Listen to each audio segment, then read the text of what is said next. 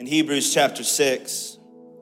If you have your Bibles, why don't you turn with me there, Hebrews chapter 6, and if you don't mind standing in the honor of reading of God's word today.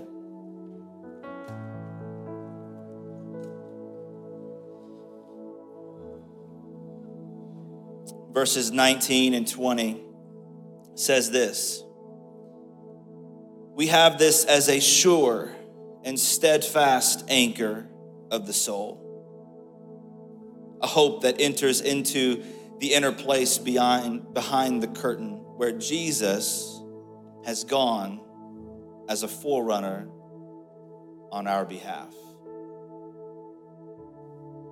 We have this as a sure and steadfast anchor of the soul. A hope, it says. We have a hope in something that is anchored for our soul. And that's what I want to talk a little bit about this morning. And I want to preach to you today from the title Are You Drifting? Are you drifting? Ask your neighbor, say, Are you drifting? Ask the one you didn't really want to ask first, but because you know they might be a little bit drifting, go ahead and ask them, Are you drifting?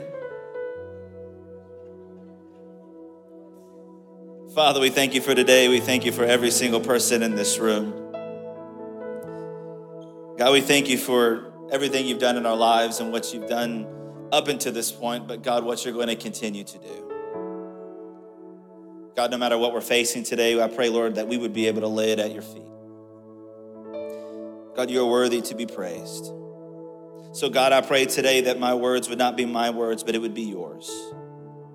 That your word would cut through, just like it says that it's sharper than any two edged sword cut through our perspective, cut through our mentalities, cut through our own beliefs, down to the core of your foundation of your word into our heart. So, God, speak to us today. Thank you for telling us like it is. Thank you for having your word that is a light unto our path. So, God, we pray, Lord, today we would experience you and we would encounter you like never before. In Jesus' name we pray. Everyone said, Amen. Amen. You may be seated.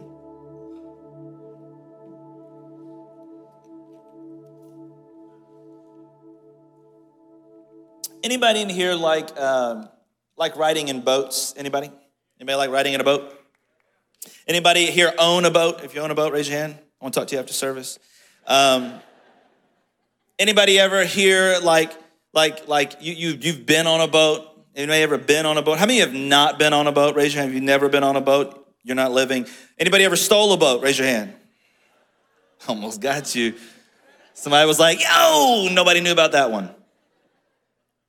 But I remember this one time a few years ago. Uh, it was me and my wife, Kendall, and we had our, our one-year-old son at the time. He was close to being one years old. And I had this, we had this great idea that we were wanting to go out on this boat on, on Lake Travis. And um, I, grew up my most of my teenage life. I've, I've been tubing, I've been wakeboarding. I was pretty familiar with the boat. Uh, I, I know how to operate a boat for the most part. I'm not a beginner. I have a little bit of an experience with it. But this one day we decided to go out, and, and the waves were a little bit bigger that day. The wind was kind of blowing that day, and it was really extremely hot. It was like 100, over 100 degrees, 105 degrees, something crazy in this Texas heat. And of course, when you're in the water, it doesn't always feel still much cooler. Um, it's almost like a magnifying glass, just hot on your skin. So we, we're out there this one day. We're on this boat, and we're enjoying the breeze. We're enjoying this ride, and we get to a place where like, hey, why don't we why don't we just take a swim for a minute? Let's take a dip. You know, we wanted to get our kid out in all this floating device, you know, in the wavy water. It was a really great idea. And um, so we got out and we were swimming around for a little while. And uh, as we were swimming, I, I, the boat just kept drifting. Okay, I get out of the water and we're swimming, and I'm like, oh crap, we're about to like run into this other boat. So like I get in, you know, I'm like moving it over, and we we stop it, and I get back. I do this about three times, and then it, it dawns on me. I didn't drop the anchor. Like, duh, I'm gonna keep drifting if I don't let down the anchor. So, so I pull out the anchor. First, I had to find it. I'm like, Dad, where'd you put the dang anchor? You know, I pull it out. Finally, I find it. I throw the anchor in the water. You know, it takes a few tries. I'm trying to finally, boom, I got it hooked on something. And I'm like, great. We, we finally get settled in a position. We get back out. and uh, we start having the swim and all that kind of stuff. Well, then, then we get ready to leave. And I begin to, you know, pack everything up and we're getting back into the boat. And all of a sudden I go over to the anchor. I'm like, all right, time to pull the anchor. And I go to pull it and it's like, all right. My wife's watching me. My kid's watching me all these people out here watching me and I'm I'm pulling on this anchor. I'm pulling it with everything in me. Like I couldn't work out at Planet Fitness, y'all, because I'd be having that lunk alarm all the time. It'd be like, ah! I've never even been to Planet Fitness, and that's why. So I'm pulling on this thing. I'm jerking on this rope. I'm everything. I, I got so desperate. I even decided, you know heck, no, I'm gonna get this boat. I'm gonna turn it on and I'm gonna just pull it with the boat. Like I'm gonna get this anchor out. So I'm like, whoa, and I'm pulling and I'm not going anywhere.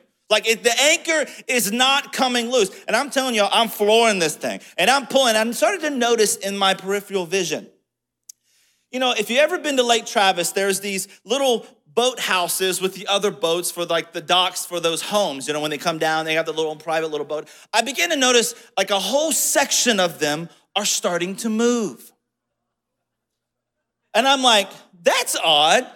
But I'm trying to get my anchor out, right? So I'm like, that's it must be the wind. Here I go again, whoa, pulling it, and I could not get this thing to break loose. And I began to realize I was hung up on the tension cord that was holding all of those boating things.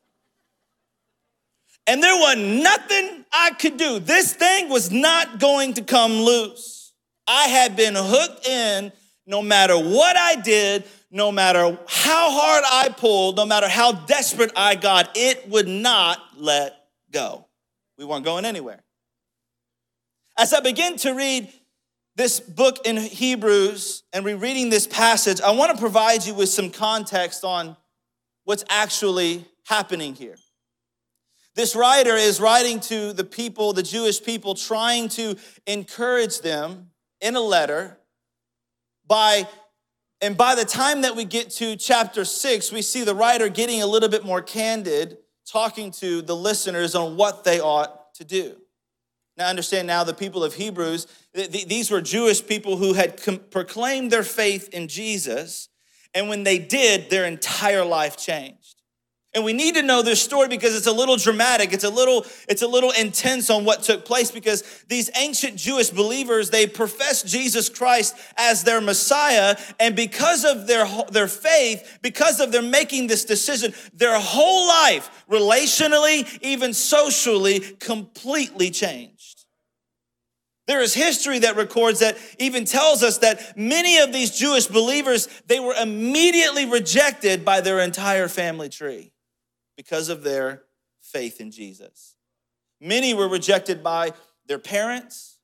In some cases, they were rejected by their own siblings, friends, even their spouses. Many lost their jobs, they lost their, their businesses, all because they made a decision to follow Jesus. So by the time we get to this part in Hebrews, the writer is saying them to, he's, it's the writer who is inspired by Jesus, and he writes to them because there are two kinds of people, of these Jewish believers that he's trying to write to, and he's trying to address. First, he's trying to write to a group that's saying, This is just too hard. It's too much. I'm beginning to give up on Jesus. These, these Jewish believers, they were moments away from throwing in the towel. They've given up on everything to follow Jesus, and now they're reaching a point where they're saying, This is just too much. It's too much. I don't know if I can do this uh, anymore. I feel so alone sometimes. And then the second group of people that he begins writing to and he's trying to, to encourage is the people who said, I believe in Jesus. Like, like I want to follow Jesus, but you know, I'm just gonna add a little bit of Jesus to my life so I can still keep these relationships. I, I, I, want, I want Jesus, but I really don't want to have to change my whole life. So I'm just going to sprinkle in a little bit of Jesus in my life. So sounds familiar. So the writer of Hebrews, inspired by the Holy Spirit, has two primary objectives for this letter. One, he's, he's wanting to tell the readers, the first group of people, to tell these listeners in this letter, don't give up on Jesus. That's his encouragement. Don't give up on Jesus. And two, the second objective is to write to the other people to say that Jesus is enough. Like you don't have to take away, you don't have to add anything. He is enough all in himself. Like you don't need to just sprinkle him, you need all of him. He is enough. And let me tell you, if you've ever felt like giving up, if you've ever felt like this is just too much, then you need to read the letter in Hebrews. You need to read about the people who we are actually connected through our faith with. And you need to see the things that they experienced, the things that they had to go through because of their faith in Jesus. We don't really understand that here in America. So we get to this point in Hebrews where it says that there is an anchor for the soul. And I want you to know that, by the way, it's a very relative metaphor because in that time and in that day, their thoughts, their perspectives, their cultural experiences were all based around these believers who would have been in boats and anchors and, and robes. So it's a very familiar metaphor for these ancient times. So the writer is saying that, that Jesus is like an anchor. But what they, he's trying to get them to understand is that the anchor that he is, is the anchor that is anchoring the inside you where the turmoil is, where the anxiousness is, where the chaos is going on, where true or perceived to be true, the stuff that you're dealing with on the inside. What this passage is telling us is that there is an anchor for it. There is something that we can hold on to that won't let go. Do you know what an anchor is good for? Like obviously if you've ever been in a boat like my story you would have understood that that you know exactly what i'm talking about. Anchor is good an anchor is what keeps you from drifting due to the current. It keeps you from from drifting due to the wind and and the waves and and anything that might be moving the waters. It helps keep you steady. It helps keep you planted. It helps keep you from running into things and going into places that could hurt you or harm you or even take and cost you your life. It will hold you in position. And if you don't have an anchor, you got to understand there's no possible way for you to stay steady or stabilized if you don't have an anchor. And in a world that we're living in today where there's so much being thrown at us, so much wind and waves, so much crashing going on where, where, where truth is being altered, where, where identity and who God made you to be is being taken away and added to. Where delusions that it's this black and brown versus white battle that we're really against is saying where scriptural and, and foundational principles are being changed to the lifestyle that we want to live to accommodate our convenience is being done. In a day where we stand, if we stand up for your country or you say something that's scriptural, it's seen as a political stance. All this stuff is going on. And let me just say this this is why our values as a church are Jesus is our message. Because we will preach the message of Jesus. Nothing more, nothing less. His message is enough. And just because you don't like it, don't mean it ain't true. Just because it doesn't fit into your convenience doesn't mean it ain't truth. The gospel is the greatest message ever told. There's nothing greater. And we are here as a church to preach to people and point people to Jesus. Jesus is our message, always will be. This is why people are a heart because no matter your background, no matter your skin color, no matter what you look like, no matter what you believe, no matter what you did last night, if you are a living, breathing human in society, you matter to us and you matter to God and you are welcome here no matter. And because we love people, we will speak the truth. Because the truth is what will set you free. It's not my job to set you free. That's not my job. It's not my job. I didn't put that on the job description. But it is my job to point you to the truth.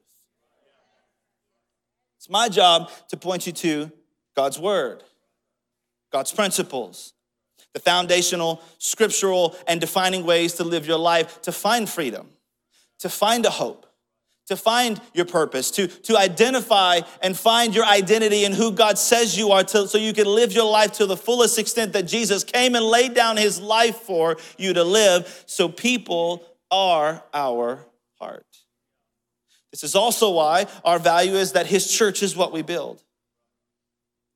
We are here to build what Jesus came to establish.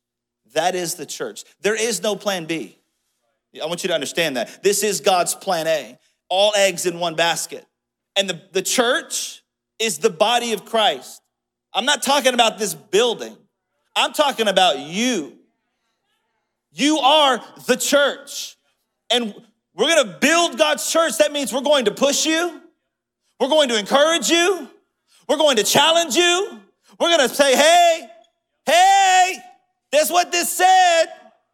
Hey, are you here? That's what this said. And we want to build you up. We want to ignite you. We want to empower you. We want to fill you. We want to strengthen you because life, when it hits you, when it's ahead, you'll have something to be anchored to.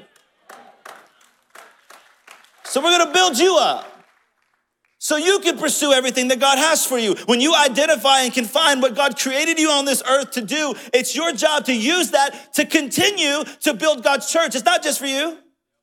Your calling's not for you. Your purpose is not for your own selfish gain. Your purpose is not for what you want to do in life. Your purpose is to build God's church above all else. The gifting God gave you, it's not for you.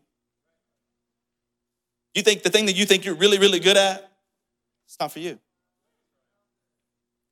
The thing that you can like, you like the Kobe Bryant of the NBA and that thing, it's not for you. It's for the church so we can edify and build each other up. And when you understand that once you get saved, once you accept Jesus, you have to understand that the church no longer exists for you. Wow, that's a riveting thought because guess what? You become the church and now you exist for the world. You don't exist no more. It, it changes. You enroll in an army. That's what this says. I'm not saying my words. What am I doing? Jesus is our message. He said this. He came, I, he said, I came to serve, not be served. So we're we're not waiting on a move of God because we are the move of God. He, he established us. He said, I'm going to build my church and the gates of hell will not prevail. He has ignited you, He has empowered you to go out and make disciples of all nations. Go out and preach the gospel. Go out and use the gift that God gave you and live your life according to this word to build his church, to love people, to share the message of Jesus. His church is what we build. So, if you are the boat and Jesus is the anchor, then no matter what the world may throw at you, no matter what hard times may come, no matter what news you get, no matter what challenge you face, no matter what papers you may get served, no matter what situation may arise, no matter how frustrated someone may make you, when the winds are blowing and the water is raging, if Jesus is your anchor, you're not going anywhere.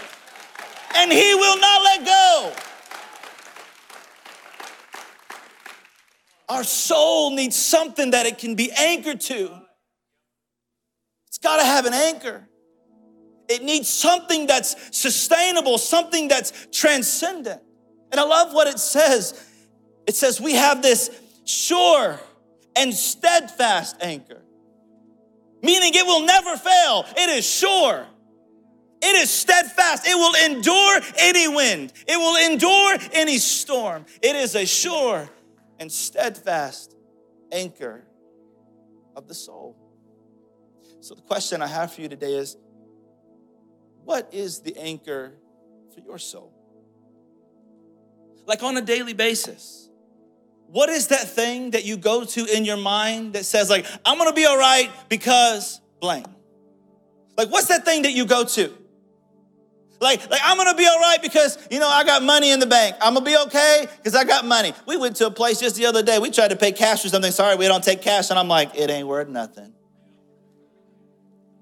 What, what's that thing you go to though? Like, like, like, I'm gonna be all right because I got my degree. I'm gonna be all right because you know, you know, I, I, I did all that schooling. I'm gonna be all right because I got all my friends. What is the thing that you go to when things get rough? What is the thing you go to when, when, when times hit you so hard and storms are raging against you? Does your soul have an anchor? And although all these things may be good and grand, it's great to have money. It's, if you're using it for a tool, it's great to have a degree so you can have an education to use it for good, for God. And it, it's great to have friends and people in life. But those things are great. But the truth is, they're not going to sustain you. As much as you think they might, they won't.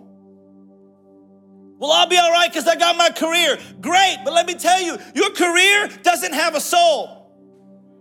Your career doesn't have arms that it can wrap around you and say, I'll always be here for you, because the truth is, it won't. Because someone else is gonna come along, it's gonna be better than you, it's gonna be faster than you, it's gonna be smarter than you, and they're gonna take your place. And the thing you anchored in, you've now lost, and all your identity is thrown out the window. Well, I'll be all right because I got my girl by my side. She's my rock. She got my back. She been through everything with me. She'll never leave me. Great, but guess what? Her soul is just as broken as yours. And before long, the person you thought was your rock will be like a rock in the ocean. It's going to take you down. It can't sustain you. This logic that, that, that these things are going to be able to be an anchor for our soul is going to fall flat on its face. And yet we see it happen, but yet we run to them again.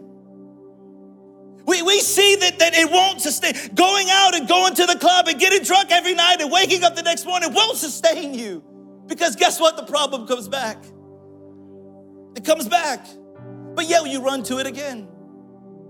And you run to it again that, that person that you keep thinking makes you feel like you have love and it feels like it's anchoring your soul, guess what? They ain't doing it for your love. And yet you run to them and you get broken, and you run to them and you get broken, and you run to them and you get broken again. So you just find another person. And then you just find another person. And let me tell you, there is no person that's gonna be an anchor that will sustain you other than Jesus. None of them will sustain you. Me and my wife, we've talked about this many, many times, and, and like, I want to be everything I can to her as a husband. And as a, as a wife, she wants to be everything she can to me. But here's the thing I'm not all she needs. As romantic as that sounds, I'm not.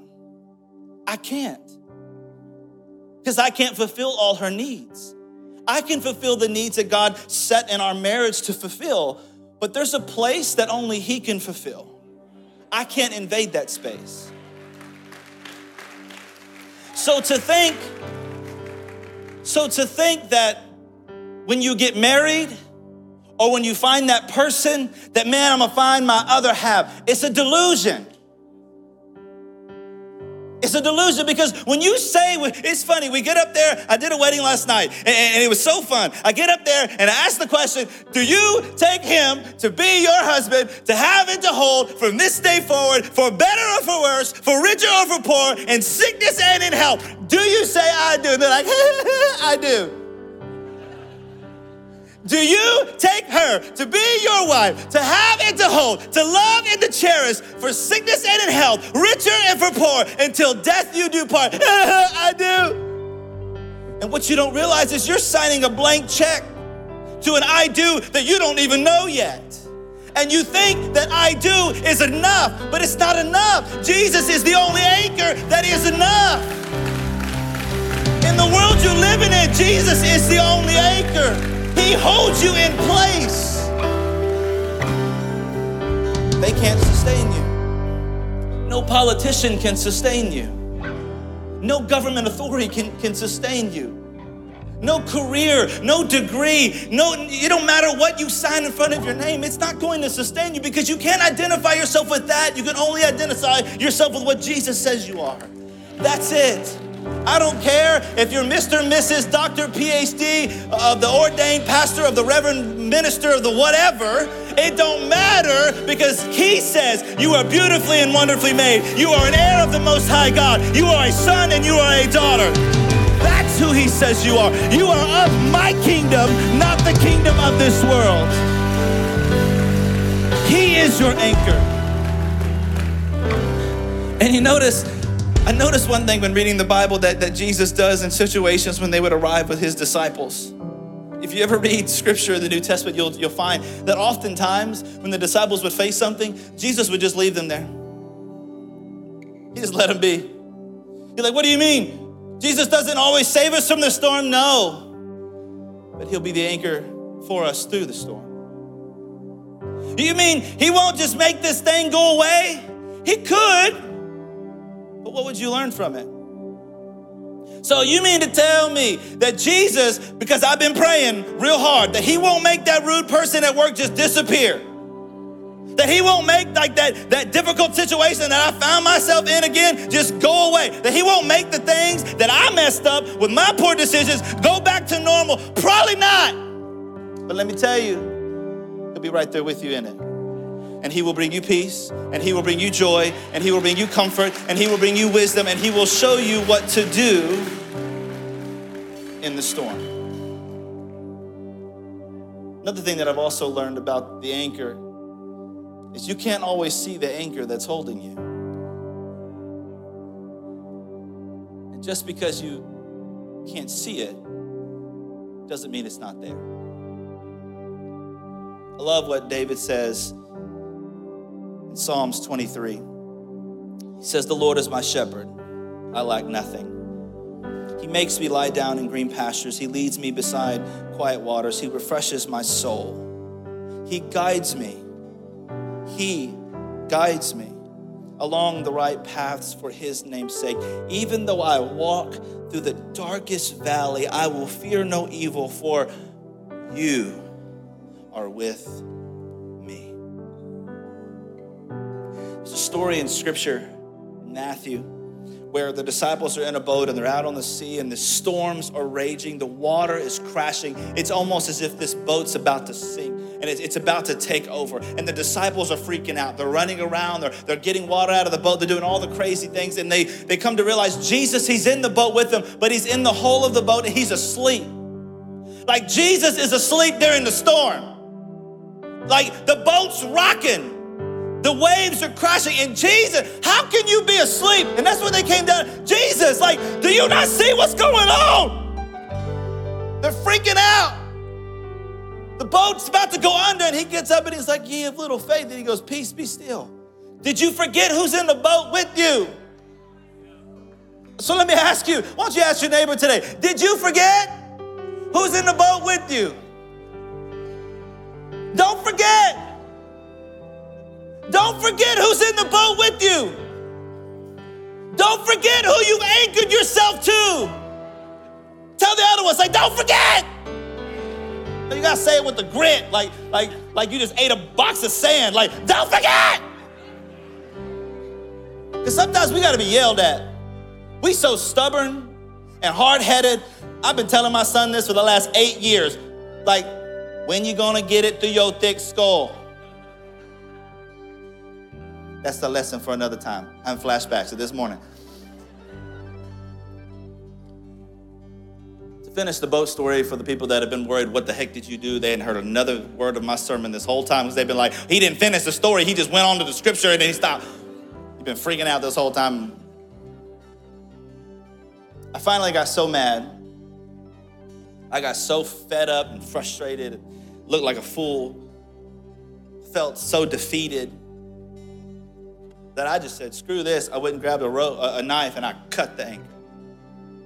I was like, that's it, I'm done. I ain't doing this no more. And I just gave up and I just broke it loose. I was like, we'll buy another one. Whatever. Sorry, Dad. I don't think I ever bought another anchor, but that's what a dad's for.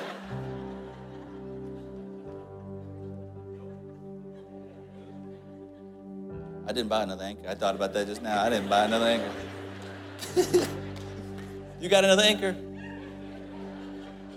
We've been in the boat, we don't even know if we got an anchor. Oh, Lord Jesus. This just ruined my whole illustration. But here's the thing I had to make a choice to cut the rope. I had to choose to lose the anchor. The anchor wasn't letting go, the anchor was holding steady. When I planted it, it was unmovable, it was immovable. And as I remember this story, it made me think I wonder how many of, of you here today you don't have a sustainable anchor. You don't have it. You tried it in other things, you tried it in your own way, you tried it with a person, a career, a substance, and a thing, and nothing has, it's all left you void. It's all left you wandering and drifting. Are you drifting today? Maybe you haven't allowed Jesus to be that anchor for you. Maybe you haven't made the decision to, to tie on to the anchor that is the greatest thing for your soul, and his name is Jesus, and to put it into the ground and be planted and immovable. Because your soul's gonna face some hard things, and you're gonna need him as your anchor to hold you sure and steadfast. Or maybe you're like me in this scenario where you life got so hard. And you were trying to go away and you were trying to do your own thing and you were trying to it was time to leave and it wasn't god said no i want to hold you here for a minute. And you got so frustrated you got so fed up that maybe you cut the rope. Maybe you've walked away. Maybe you've realized now i tried these other things and it's time that i get that anchor back well guess what jesus is here and he's waiting to be that anchor for you that if you've cut the rope, guess what? He can give you a new one. And you can tie onto his immovable anchor. And he can set your soul in the right place. The broken self, the hurt self, the self that feels shame and guilt, he can hold you steady and he can bring you peace and joy and hope like you've never felt. Because that person won't do it for you. They can write the sweetest card, but there's no card that's greater than this card because his words carry weight because he laid down his life for it. So maybe you're here today and maybe you've never allowed him to be your anchor. Maybe you've never accepted him as Lord and Savior of your life. Or maybe today you've cut the rope and you know you need to tie one back. With every eye closed in this room and online from the other side of a screen, if you're here today, and you've come to the realization that you're in need of Jesus, I want to give you that opportunity here in just a second to accept him as Lord and Savior of your life. The Bible tells us in John 3:16, for God so loved the world that he gave his only son, that he came and he, he died on a cross for you. He bled for you. He was given 39 lashes on his back. That he bore your punishment on a cross with nails in his hand, and he shed his blood so that you could have life, so you could be forgiven of the mistakes you've made, so that the shame you feel will no longer be shame. So you can hold steady to the anchor for your soul. Because one day that soul is going to spend eternity somewhere, and it might as well be with Jesus, not in the alternative. Maybe you you, you, you've walked away though. Jesus is calling you back today. And if that's you, Romans 10 9 says that if you confess with your mouth today, you believe in your heart that Jesus is Lord and that God raised him from the dead, says that you will be saved. Because three days later, he got out of that grave. And he did it, and he conquered death, hell, and the grave in the process, so that way you could live.